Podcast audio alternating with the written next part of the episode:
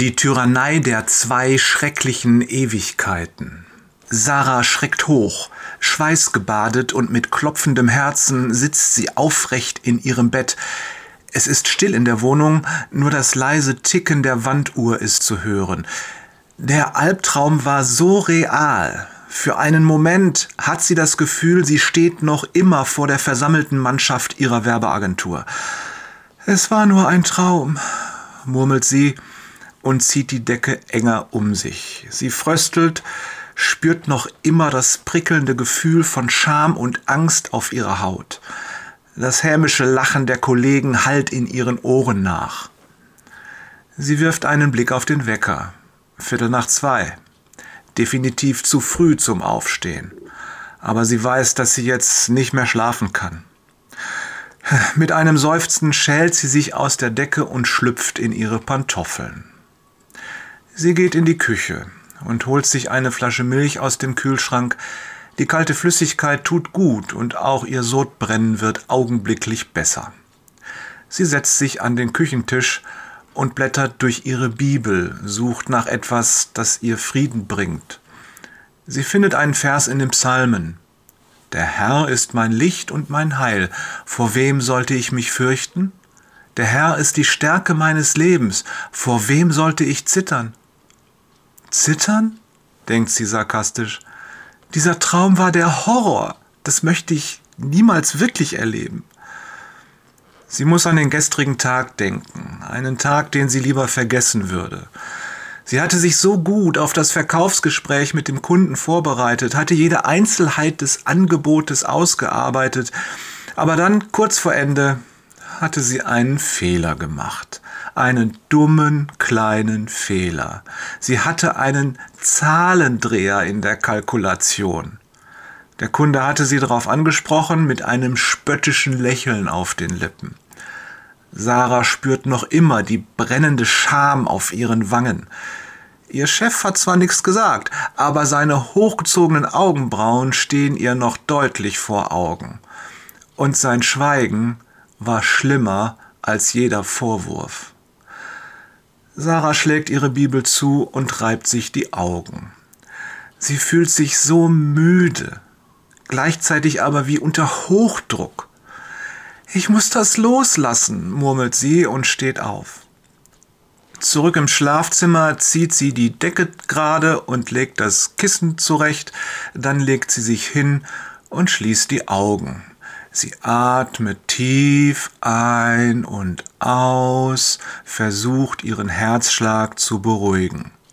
Ich kann das, flüstert sie in die Dunkelheit. Ich kann das. Eine halbe Stunde später ist ihr klar, sie kann es nicht. Fast hätte es geklappt.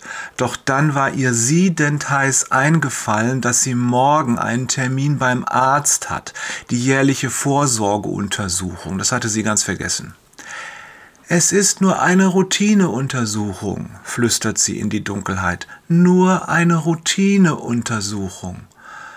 Aber ihre Worte klingen hohl. Ihre Gedanken kreisen um Krankheiten und Diagnosen, um Ärzte mit ernsten Gesichtern und Worten, die sie nicht hören will. Sie denkt an den Krebs, der ihre Mutter vor zehn Jahren tötete, an den Herzinfarkt, der ihren Vater aus dem Leben riss. Sie denkt an all die Krankheiten, die sie vielleicht hat, ohne es zu wissen.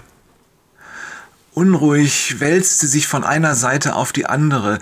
Sie versucht, ihre Gedanken zu beruhigen, sie kommen und gehen zu lassen, ohne sich an sie zu klammern. Sie spürt, wie die Anspannung langsam aus ihren Muskeln weicht und ihr Atem gleichmäßig und ruhig wird. Und dann ganz plötzlich fühlt sie sich leicht, als ob sie auf einer Wolke schweben würde. Sie spürt, wie sie in einen tiefen, ruhigen Schlaf sinkt, wie sie in eine andere Welt eintaucht. In ihrem Traum geht sie einen gewundenen Weg durch einen dichten Wald. Ihre Umgebung wirkt unheimlich, der Weg geht kaum jemals mehr als ein paar Meter geradeaus und der Wald ist dicht und grün. Dann bemerkt sie, dass sie nicht allein ist. Eine Gestalt geht neben ihr, ein junger Mann, Komisch, dass ich den erst jetzt bemerke, geht es ihr durch den Kopf. Der Mann kommt ihr merkwürdig bekannt vor. Wo hab ich den schon mal gesehen? Während sie noch grübelt, kommen sie an eine besonders dichte Stelle im Wald. Der junge Mann lächelt sie an und hält ihr seine Hand hin. Und jetzt erkennt sie ihn, diese Liebe, die aus seinem Lächeln spricht, die Offenheit in seinem Gesicht, die Güte, die sein ganzes Wesen ausstrahlt, seine ausgestreckte Hand. Jesus, flüstert sie. Sarah, sagt er, ich weiß, dass du dich sorgst.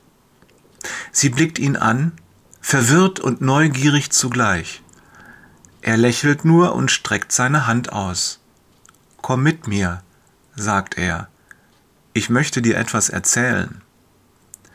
Sie zögert einen Moment, doch dann nimmt sie seine Hand. Sie hat sich noch nie so sicher und geborgen gefühlt. Während sie durch den dunklen Wald gehen, beginnt Jesus zu sprechen. Es gibt zwei Tage in der Woche, Sarah, die sind frei von Angst und Besorgnis. Weißt du, welche Tage das sind? Sarah schüttelt den Kopf. Äh, Sonntag vielleicht? Jesus lacht leise. Einer dieser Tage ist das Gestern. Sorge dich nicht um das, was gestern war, Sarah. Halte dich nicht mit deiner Vergangenheit auf, lass sie nicht dein Leben bestimmen, setze deine ganze Hoffnung auf mich. Sarah nickt. Der zweite Tag ist sicher das Morgen, oder? Richtig. Wieder schmunzelt Jesus leise.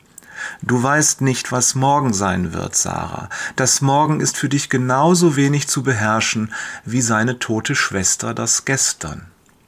Jesus schaut sie an. Entscheidend ist das Heute. Du kannst die Schlachten von heute schlagen.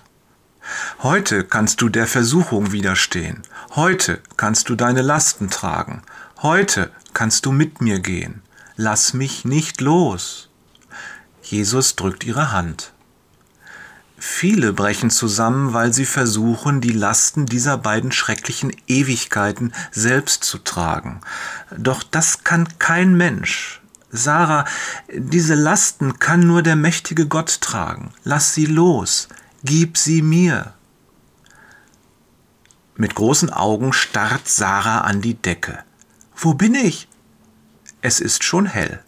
Verwirrt schaut sie auf den Wecker. Mist, schon halb neun, ich hab verschlafen. Hastig springt sie aus dem Bett. Dann fällt ihr der Traum ein. Er war so schön, so friedlich. Sie setzt sich auf das Bett und schließt die Augen, um zu beten. Dann schaut sie Jesus an und lächelt.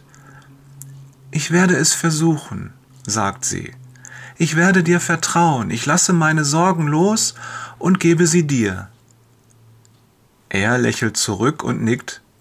Das ist gut, Sarah, sehr gut. Sie schaut auf die Uhr. Noch eine gute Stunde, dann hat sie ihren Arzttermin. Liebe Grüße von Jörg, dein Jetzt ist entscheidend, Peters.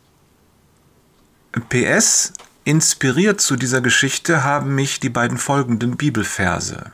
In Matthäus sagt Jesus, Macht euch keine Sorgen um den nächsten Tag. Der nächste Tag wird für sich selbst sorgen. Es genügt, dass jeder Tag seine eigene Last mit sich bringt.